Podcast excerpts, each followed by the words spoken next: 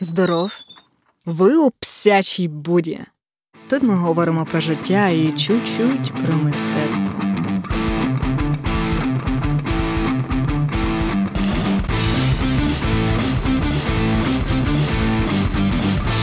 Цей подкаст я присвячую всім, хто обожнює білий колір, і не боїться вдягти його та забруднитись, бо сьогодні ми поговоримо про дещо, що ми звикли бачити білим, про галерейний простір. Нещодавно я відвідала виставку живопису Дениса Струка, Струка без поняття. Палімсес називалась. І окрім його робіт, вона насправді дуже вразила приміщення, де ті роботи виставлялись. Це є PM Gallery. І вона існує лише рік і знаходиться в палаці мистецтв у Львові в підвалі. І ти так спускаєшся, мов якісь катакомби, і тут опа картини. І мені сподобались не лише білі стіни, які там є традиційно, а також зала з чорними стінами, на які дуже виграшно палахкотять полотна яскравих червоних кольорів. Кометно, але коли ви вперше заходите у галерею, ви бачите не картини, а рами до картин. І великі, і малі, і широкі, і вузькі. І мені здається, там якась колаборація з. Чимось, що створює рами для картин, але менше з тим. Я просто думаю, що це трохи спантеличує людей, бо коли я заходила, то за мною йшла пара туристів, які просто спрагло бажали побачити сучасне мистецтво. І ось ми зайшли в галерею, а чоловік так зрозчаровано просто скрикнув до своєї дружини. Пішли звідси, тут немає сучасного мистецтва. Я думала, тут буде Пікассо.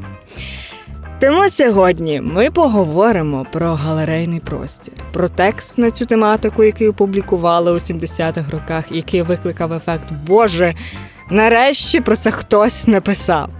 Про те, куди рухається галерейний простір і як на це впливають технології, ну і наше життя. А про раму в цьому подкасті ми теж поговоримо. Отже, вихід перший. Ви був собі такий автор, художник і арт-критик, звати його Брайан Оде Одогерті, Одогерті, без поняття як правильно. Він ір... ірландського походження і живе досі і працює в Штатах. І от поміж 1976 і 1981 роках він в журналі Артфорум, який на той час був один з найпливовіших видань про мистецтво другої половини ХХ століття. Він у цьому виданні видає свою серію есеїв, яких досліджує якраз питання простору. І був собі такий інший критик художній Томас Маккевелі, якось так його бляха звали. І що він той Томас каже про цього першого критика? Що Брайан, він по суті першим почав досліджувати те, як простір вплива модерний, е, модер, модерний простір галереї впливає на сприйняття об'єкту мистецтва і на того, хто дивиться на цей об'єкт мистецтва. От, і як оця галерея, по суті, поглинає цей об'єкт і сама стає об'єктом, по суті, мистецтва. Цікаво, що на той час цей есей ну, набрав шаленого просто розголосу, його скуповували просто тонами. Сам цей Брайан був такий трохи в шоці, що його скуповували, і навіть не знав, що сказати. От, а люди, інші критики і просто читачі як я вже сказала, були просто йому страшенно просто вдячні, що нарешті є людина, яка написала про те, як впливають у ці білі стіни на картину, яка на цих стінах висить. От. І якщо можна було би передати його думку цих ем, просто однією фразою, то я передам не фразу. Я згадаю про один такий класичний, можна сказати, смішну картинку мем, яку я колись давно побачила. Я впевнена, ви її теж бачили. От і стоїть. Ем, Група людей у галереї, звісно, з білими стінами, і вони фотографують один об'єкт окуляри. А збоку стоїть такий чувак, який поклав ці окуляри. Йому було просто цікаво, чи люди сприймуть цей об'єкт мистецтва, чи вони просто подумають, а ну і хтось забув окуляри на підлозі. І ні, сприйняли і почали фотографувати. От, і власне цей дивний ефект, як просив, просто впливає на будь-що. І надає йому цей такий ореол. Е, Ореол, я не знаю, чогось вищого. Він, власне, намагається у цьому есеї якось е, деконструювати. І, по суті, пояснює, як все це почало з'являтися, але з такої можна е, есеїстичної перспективи. Чого перспективи? Тому що такої інколи конкретики ви там не побачите, що я, ну, на мою думку. От. І в цих чотирьох есеях кожний есей досліджує певний аспект цього, можна так сказати, феномену. Перший есей, по суті, він просто пише про галерейний е, галерейний простір. Другий, другому есей він пише про е, якби вже глядача і дуже і взагалі появу глядача, тому що не завжди цей глядач бляха існував. Потім він пише в третьому есеї про контекст е, і щось там ще не пам'ятаю. Ну і п'яте він пише про галерею як певний жест. Про те, як художники усвідомили, що не лише картину можна повісити у просторі, а можна ще бавитися з цим простором. І тут ми згадаємо і Кляйна, і його помальоване все приміщення в синій колір. Він сам синім, коктейлі сині. Я не знаю, хто в курсі, що це за художник. От, але ми колись до цього теж повернемось. Це вже таке. От. І до чого я кажу, мені здається, сюди нам варто було би просто взяти такий момент, е, яку новизну цей автор по суті е, показав, на що він звернув увагу. Просто ті білі стіни, на яких ви бачите модерні е, картини і сучасні картини, вони не завжди існували. Бо раніше, в 19 столітті до 20 століття, картини вони розвішувалися не те, щоб на, е, не на білих стінах, там і не те, щоб одна картина, не на білій стіні. Ні, вони як на базарі розвішували просто 100 з цих картин е, дуже щільно одне біля одного всі ці картини, і воно, якби і стіна була просто всіяна цими картинами. Від підлоги до стелі, від стелі до підлоги. І ти, щоб побачити ці картини, ти мусив або ставати на е, собі на коліна, щоб роздивитися там, що внизу, або на. Не знаю, або високо піднімати собі шию, брати стільчик, ставати на голову свого сусіда, щоб побачити ті картини, що є зверху. Отак виглядав культурний салон в 19 столітті. От. Окрім того, що вони так дуже для нас дивно розвішано. Е, до речі, оцю таку дивну розвішаність ви можете побачити в палаці Потоцьких, якщо зайдете і глянете на мистецтво. Там так само все просто всі стіни е, всіяні цими картинами. От ще така особливість була в тому, що кожна картина вона мала свою рамку. І для людини того часу Е, Що це взагалі значило? Це означало, що ця рамка і ця картина це по суті вона така істота, яка існує в межах цієї рамки. От і картини на той момент сприймалися як такі окремі світи. От, і вони розвішені, і людина могла, знаєте, е, якби можна сказати. Навіть не знаю, як це сказати. Мені здається, це просто пов'язано з нашою увагою. Можливо, тут варто звернутися до якихось психологічних таких штук, що наша увага зараз триває всього лише 15 секунд.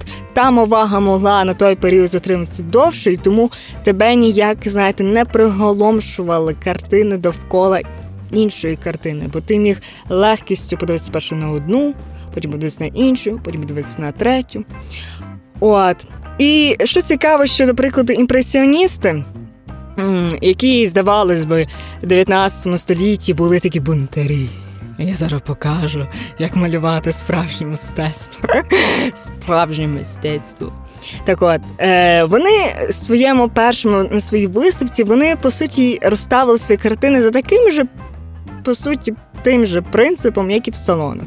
Тобто нагромадили е, на одній стіні там Дега, е, хто там ще, усі семеро, про яких ми розповідали, от на одній стіні вони такі висіли. От. І оті, ви ще напевно знаєте, що дуже часто імпресіоністи показуються в золотих, неймовірно золотих, таких гарних різьбляних е, тих рамках.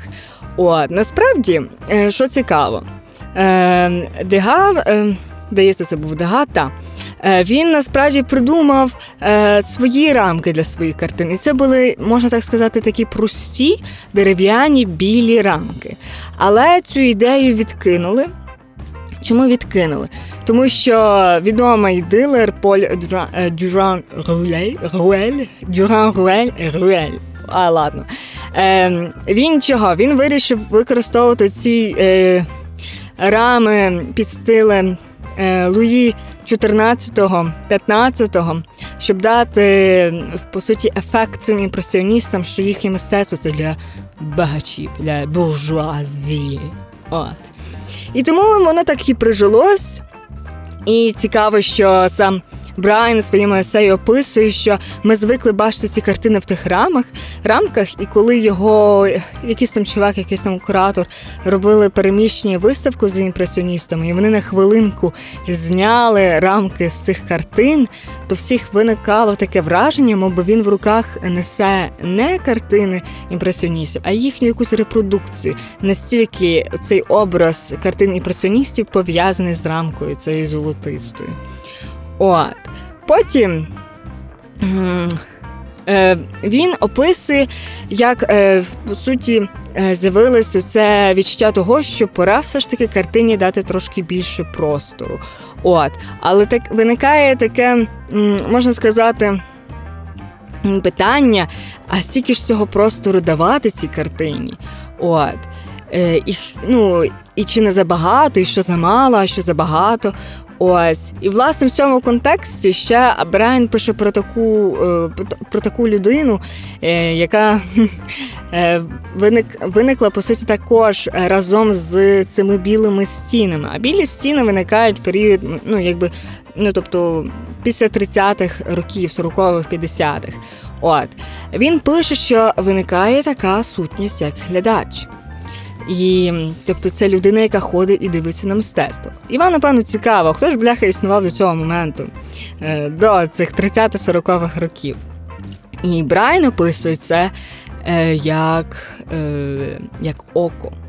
От, і що він має на увазі під цією метафорою оку? Він е, дає таку, як би можна сказати, невеличкий опис цього ока, що око дивиться, око оцінює, око, де може дати вам якийсь відгук, свою думку. Я думаю, під цими е, дієсловами і, господи. Е, ну, ви зрозуміли, що це за частина мови. Ви чуєте дуже таке тверде, що це є колекціонер, а що це є швидше за все дилер Б, який купує, критик В, який розкаже про твою роботу і про неї більше дізнається. І ти, можливо, попадеш в якісь національні збірки урядів, щось таке, і ти можеш заробляти більше своїми картинами. От. Але потім з'явився глядач. А глядач, хто це? Це вже жива людина, яка просто дивиться, по суті, не завжди оцінює. Ну, такі, як ми з вами. Отже, і Якщо коротко про мої враження, то цей есей читається легко. Мені дуже подобається гумор автора, тому що в якийсь момент він говорить про одну таку річ, яка дійсно я до цього моменту ніколи не задумувалась. Що коли, до прикладу, роблять фотографію експози... ну, експозиції наявної, е, то її чомусь завжди роблять без відвідувачів. От. Чому? Бо галерейний простір не любить, коли повно натовпу. Він дозволяє вам дивитись на картини. Але він не дуже любить присутність якихось чужорідних тіл. А чужорідні тіла це типу ми з вами. От, ну, якщо ви не зрозуміли таку легку іронію, то тут, якщо коротко, що цей простір, знаєте, можна щось внести, але не все там може бути, і не все може швидше все стати цим об'єктом мистецтва. От. І ще мені подобається. Мені подобається, що він е, почав говорити про зміни у мистецтві в формі байок. Але така, такий момент, що мені часом здавалося, що в цьому есеї бракує конкретики, все одно я раджу вам його прочитати, бо ви його в списках зразу знайдете поради Top 5 там Books for Artists, і воно обов'язково там буде. От. І хоч весь арт-світ завдячує саме Брайану за той термін Білий куб. Але насправді ця історія з простором і мистецтвом у ньому почалася дещо раніше. От. Хтось каже, що саме МОМА це є той е, в Нью-Йорку ця інституція мистецтва інституалізувала, привласнила собі спосіб виставлення робіт на фоні білих стін у 30-х роках. От, є така ж теорія. Але насправді навіть це почалося ще давніше, в кінці 18 століття. От і чому нам важливо про це поговорити? Тому що я люблю бляха конкретику, я люблю чисті дати, і я люблю шукати логіку, а не лише естетичні концепції.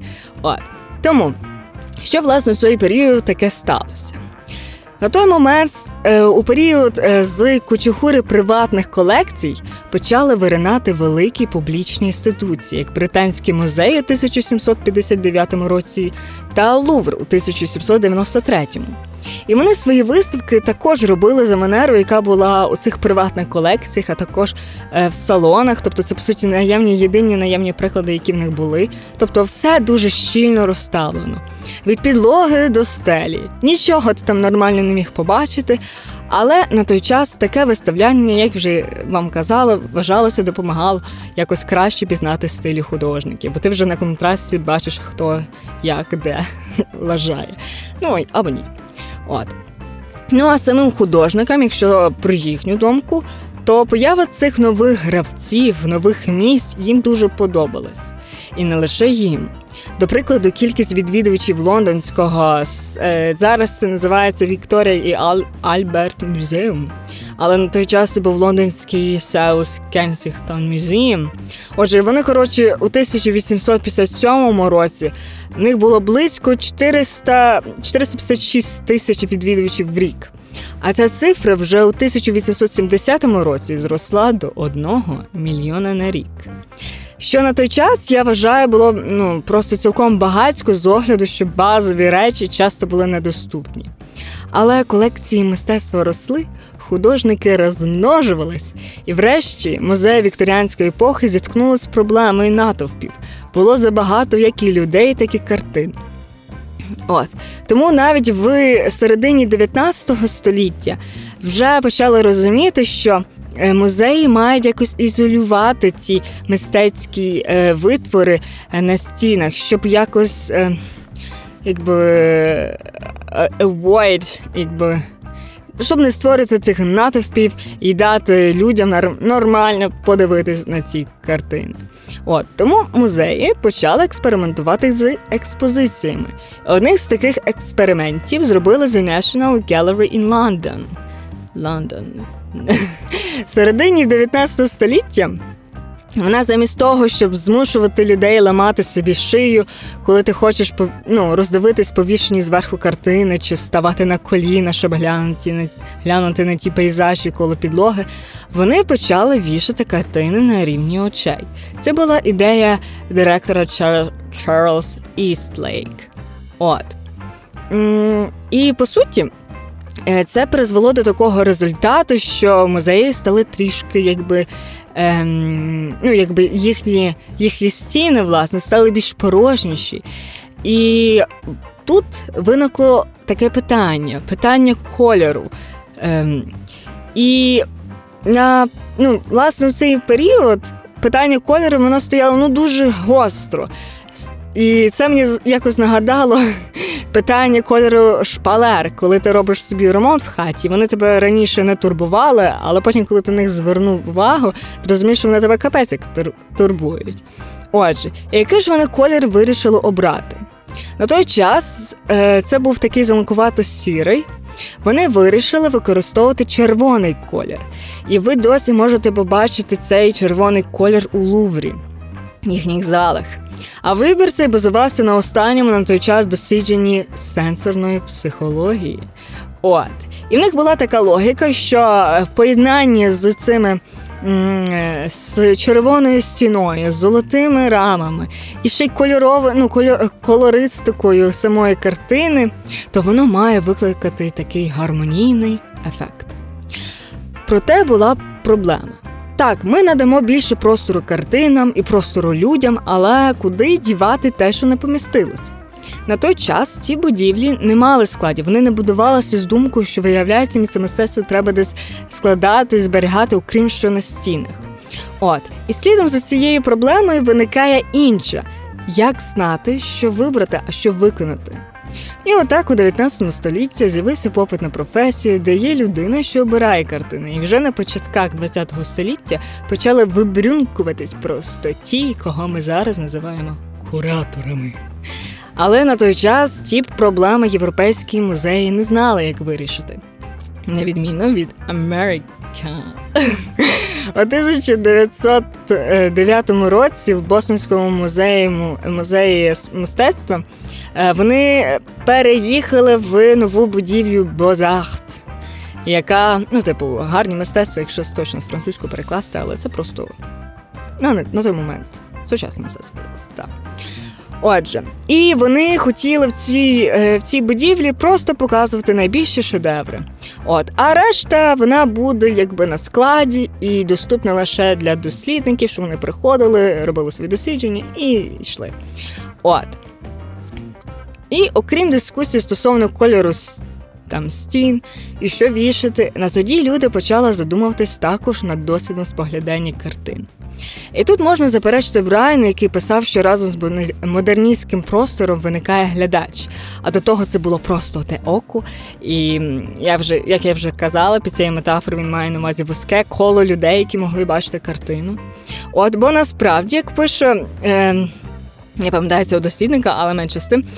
Е, На той момент також робили всілякі різні експерименти щоб е, надати яко, ну, якби по суті надати новий досвід е, споглядання картини. Зокрема, це були експерименти зі світлом, тому що галерейний простір це не лише простір, там є своя логіка виставлення світла, і як це світло впливає на ваше сприйняття цієї картини. Взагалі, що є можливість її побачити, заакцентувати на щось. От я пам'ятаю, як на виставці Гудімова е, в цієї, що зараз відбувається порохова вежа, і цієї. Е, ЛКСФ, лабіринти Львівської кераміко-скульптурної фабрики. От. Е, І він, е, коли е, запропонував нам сфотографувати всі ці він сказав таке слово: дивіться, як вони сексуально виглядають в цьому світлі. От. Тому світло важливе. Отже. Навіть був такий собі Бенджамін Ів Гільман. Він був секретарем Бостонського е, цього ем, музею е, Бозарт. І він е, з 1893 по 1990 1925-го він зробив таке дослідження того, як люди ходять в музей, як вони споглядають, і випустив його в 1900... А, ні, стоп. Стоп, це я ще збила з цифрами. Так от він був секретарем з 1893 по 1925 році, а в 1918 він випустив собі якраз це дослідження про те, як люди відвідують музеї. О! Тому так, люди на на той час переживали вже. Це не було, знаєте, половина 20-го, коли вже вас там і телебачення, і пора вже задумуватися, як зробити цей досвід exciting. Але якщо говорити за ключову локацію, яка вирішила стосовно кольору, себто білого, то це було Deutschland та Німеччина. Ще в 30-х роках білий колір сприймався як стандартний, оскільки це був нейтральний фон, і з ним було простіше робити тимчасові виставки. А це феномен, який теж виник разом з кураторами і лише прогресував у 20 століття. Знову ж таки, завдяки натовпам картин.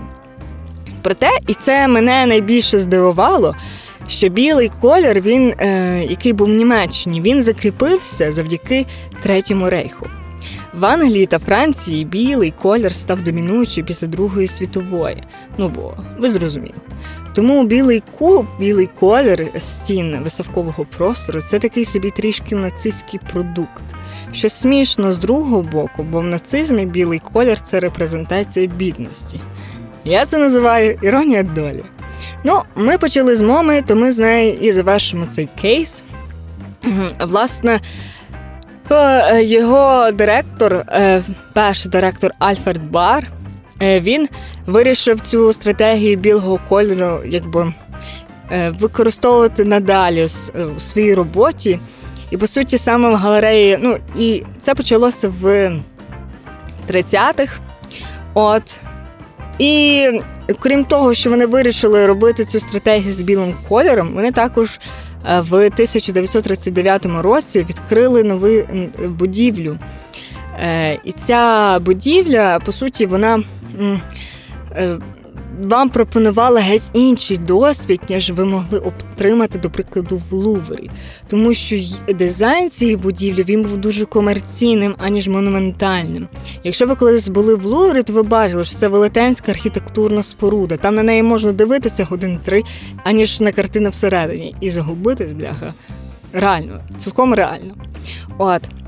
І як сказав один е, е, Макс Клелон, з ним інтерв'ю я читала. Отже, він якось написав, що якщо ви дивитесь на uh, original installation shots, тобто на оригінальні е, фотографії інсталяції з 1939 по 40-х роках, і ви е, дивитесь на них зараз, то у вас виникає таке відчуття, що ці фотографії були зняті вчора, тому що по суті там ні хрена не змінилось. От. Тому там, окрім того, що виник е, галерейний простір білих стін всередині, він також вплинув назовні, тому що ця будівля мома вона скляна, вона така приваблива, це не є архітектура Лувру. От. І вона існує досі. Поки що, по суті, нічого не змінилося в виставкових просторах. Надалі це є класична штука виставляти картини на фоні білих стін. От. І на час. Карантини, до речі, здавалось, період для творчих експериментів, бо тебе ж багато часу, правда? Е, Досить багато аукціонних домів робили такі viewing rooms. Це, по суті, ви заходите на сайт, клікаєте на е, на художника, і вам відкриває ну, якби приміщення, і там є стіна. На цій стіні висить його картина, ви клікаєте на картину, і вам вибуває більше інформації, ви можете зблизько побачити точніше цю картину. І як ви вже здогадалися, всі вони були представлені, моби висіли на білій стіні. От. Але не все біло, як вам здається. І тут ми переходимо до наступного кейсу, який є прикладом ось цього виходу з білого кубу. Уявіть собі таке. Ви плаваєте під водою зі спорядженням, довкола вас грає всяких рибок, медуз, ростуть водорості, і раптом ви бачите перед собою силует. Ви підпливаєте ближче і ближче, а силуетів все більше і більше, і можливо, то ще якісь плавці, що досліджують океан, але ні. Через хвилину ви усвідомлюєте, що це скульптури, і що їх дуже багато. І вам здається, що ви віднайшли колись втрачену Атлантиду. Це робота британського скульптора Джейсон Декайр Тайлор, бляха. Я не можу прочитати прізвище. І називається ця робота Underwater Sculpture Garden. Ну а якщо перекладати, просто підводний парк. І він знаходиться у Карибському морі. Вона насправді працюється. Цей парк скульптур, мабуть, той Діснейленд, тільки замість атракціонів там скульптурні сцени, кожна з них яка е, несе у собі певну ідею. Я думаю, ви зрозуміли, що це вода під низом дофіга просто скульптур. От, просто уточнюю. До прикладу, робота дівчина, що дивиться в дзеркало. Ви бачите перед собою скульптуру дівчини, яка сидить на краю дзеркала і вдивляється у нього зверху. Це дзеркало нагадує ті типові сюжети, коли у фільмах використовують дзеркало. Воно велике, квадратне, і ти не просто дивишся на нього, ти ще маєш шанс провалитись туди. Оце дзеркало не відбиває в скульптуру дівчини, воно відображає воду, а з водою небо, і тим підкреслює одну природну особливість: якщо ви забруднюєте одне, то ви забруднюєте інше. Бо небо і вода речі дуже пов'язані. І ось така легка філософія, як у байках є у кожній скульптурі. Те, що під водою просто армія, нібито жителі зниклої Атлантиди, це не вся особливість цієї скульптури. Насправді, матеріал, з якого зроблені вони, це матерія, яка має підвищити рівень водної фауни. Вона сприяє появі більшої кількості там рибок, коралів, медуз. І коли у 2006 році, ой, 2000, да, 2006 році цей парк відкрили для відвідувачів, то у 2017 році кількість живності зросла зросла у 200 разів. Не лише морської, а й також туристичної. Для людей організовували екскурсії, екскурсії у спеціальних човнах, також зробили індивідуальні підводні та самостійні екскурсії. Ну, а розвиток туризму збільшив кількість робочих місць, відповідно підняв економічну стабільність. Є робота, є робітники, значить усі щасливі задоволені. Тому, якщо якісь висновки робити, ви бачите, що по суті. Наші можливості сьогодення можуть дозволити нам виходити за рамки просто галерейного простору фізичного такого і шукати його десь десь інде. Але крім того, що ми виходимо, шукаємо його десь інше, ми можемо його якось покращити. Тому що цей проект цього чувака з прізвищем, яке я не можу вимовити, ми його назвемо просто Джейсон, його ім'я. Отже, він е, він також це екологічний проект, це екологічне мистецтво, і воно також піднімає економіку. От що дуже важливо, що мож, ну, мистецтво може бути не лише таке, яке просто висить на білій стіні. От. І мені цей приклад дуже подобається. Я пам'ятаю, як я дивилася ток з чуваком, який розповідав про нього. І мене це дуже вразило. Я вам е, раджу просто ввести Underwater Sculpture Garden і пошукати фотографії, які є. Взагалі туди з'їздити. Ну і останній кейс, про що я б хотіла сьогодні поговорити, який якби е, показує вам, як можна вийти з цього білого кубу. Це, звісно, що приклади того, як застосовується віртуальна реальність для різноманіття мистецьких просторів.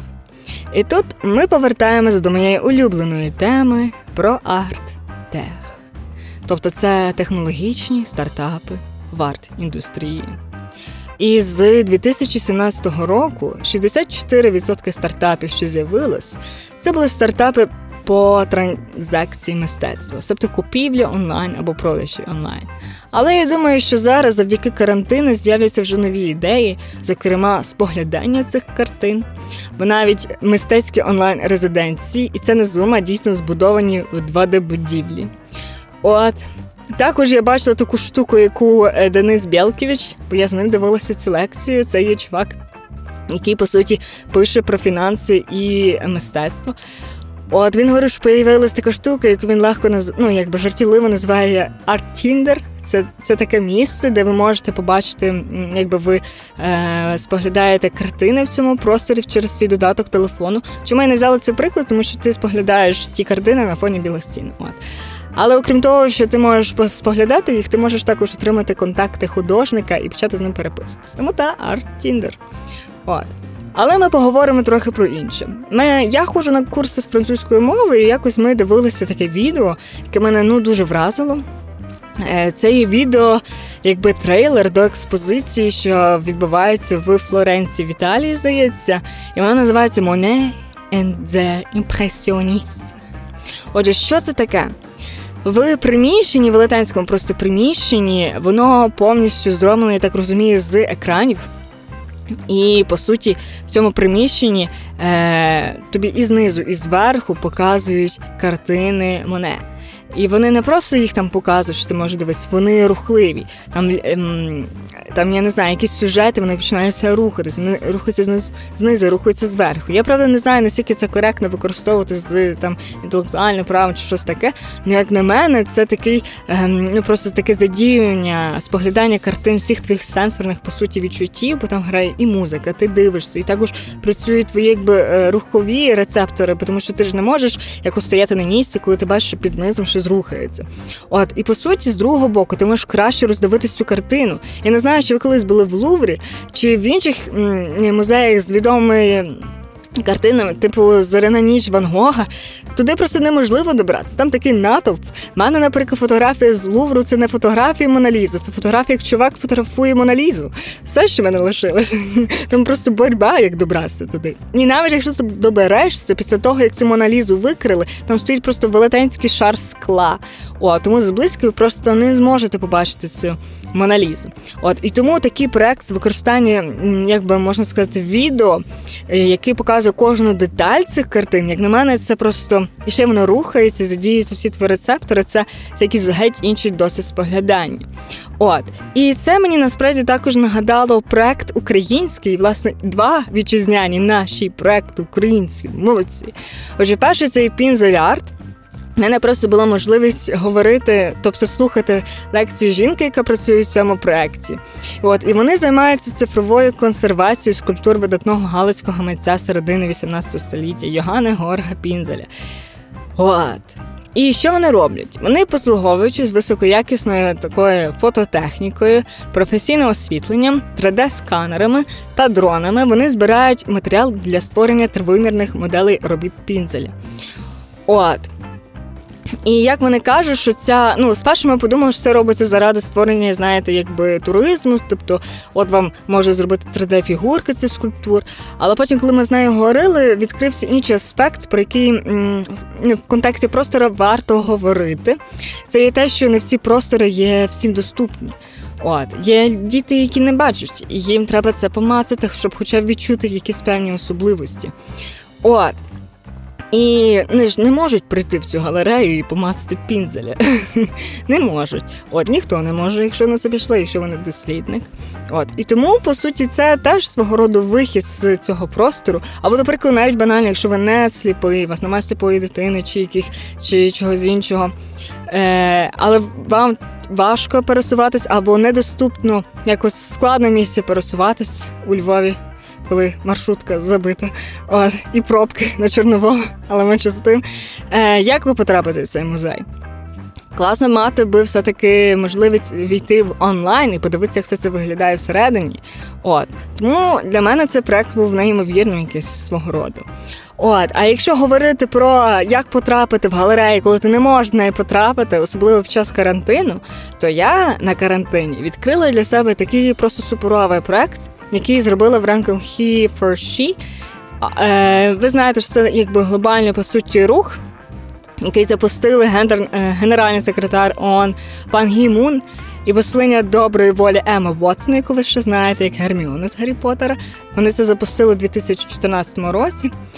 От, і цей проект е, He for She вони також зробили якби картину. От, і е, фото не картину вони створили якби He for She Art в вигляді галереї, і там можна розглянути 10 картин із фондів Національного художнього музею України. От. Е, І до галереї війшли, по суті, вони показують роботи жінок-художниць, деякі з них знайомі, деякі взагалі не знайомі. До прикладу, Олександра Екстер, ну, я вам всіх перелічу, Марії Сінякової, Антоніни Іванової, Софії Левицької, Оксани Павленко, Тетяни Яблонської, Алли Горської, Єлизавети Кремницької, Галини Бородай, Валерії Трубінової, Трубіної, Алевтини Кахіці, Влада Ралко, Анна Зягінцевої та Ксенії Гнилицької. От, я, якщо чесно, знала імена, можливо, п'ять звідси. Та Решту я не знала, але що мені сподобалось в цьому е, проєкті, ну, перше, це було дуже дивно, коли в свою кімнату раптом з'явилося, я думаю, ви, можливо, знаєте, це е, телебачення Торонто, тому що презентують віртуальні галереї Майкл Щур та Ярослава Кравченко. От. І що це взагалі це така за галерея, цей додаток? По суті, ви відкриваєте цей додаток, і воно вам показує цю галерею. Воно, по суті, робить з вашої кімнати галерею. От, і ви можете, і з вами говорять ці віртуальні віртуальні фігури цих ведучих, і ви, ви нам, вони вам це презентують, а ви собі кли, е, клацаєте далі ці картини і так відкриваєте для себе цей художник. О, що мені сподобалося, ти можеш зблизька підійти і краще побачити типу цю картину. От, а чому це мені сподобалось? Тому що ну капець, він просто перетворює твоє ну, приватне помешкання на галерею. І мені видається, що в контексті постковідної якоїсь реальності з появами додатків для знання з художниками, такі собі арт-тіндери, які вже згадала. Е, мені здається, згодом будуть говорити більше про такі віртуальні приватні галереї, як е, як раніше чи зараз говорять про домашні кінотеатри. От уявіть собі, що у вас є біла стіна в хаті спеціально підготовлена для нової експозиції. От, і це також говорить про ще одну річ. Е, про яку Брайан також пише, що досвід споглядання ставатиме не лише груповим, як на екскурсії, а більш індивідуальним. Ефут, не лише груповим, як на екскурсіях, а більш індивідуальним. От що я хотів сказати. От. Повертаючись знову ж таки до есеїв Брайана, я хочу ще додати один такий момент, чому це варто ще прочитати, тому що в його есеїв він пише дуже багато прикладів за цей період і розглядає їх на цих прикладах. Там і в Кляйн, і це найбільше, що я запам'ятала, тому що це було тест з предмету, який я перший раз завалила, але менше з. От, але повертаючись далі, і нас виникає таке дуже таке питання провокативне: а що будуть робити галереї та музеї? І якщо все буде онлайн. От. Мені сподобалось, як на онлайн-розмові в Арт-Базелі. Вони часто проводять таку штуку, як Арт-Базель Майамі. Отже, вони зробили таку розмову, яка називається How COVID-19 is changing the art market and museums. От, Як цей COVID впливає на арт-маркет і музеї. І там були такі люди, як е, з Financial Times, там е, директор американського щось там Арбазеля, потім Arts Economist, Founder. Отже, всі такі е, вершки просто цього мистецького, але бізнесового світу. І один е, з тих вершків мистецького бізнесового світу він дуже впевнено сказав, що він не знає, що буде далі, але точно знає з попередніх досвідів, що люди добре вміють адаптуватись. І музеї, галереї не зникнуть, а радше адаптуються. Тому відвідуйте українські музеї, нові галереї, навіть якщо там немає Пікасо. Поки що. Ну все, Я задовбалась говорити. Сподіваюсь, вам сподобалось. З вами була Псяча Буда. Заходьте ще.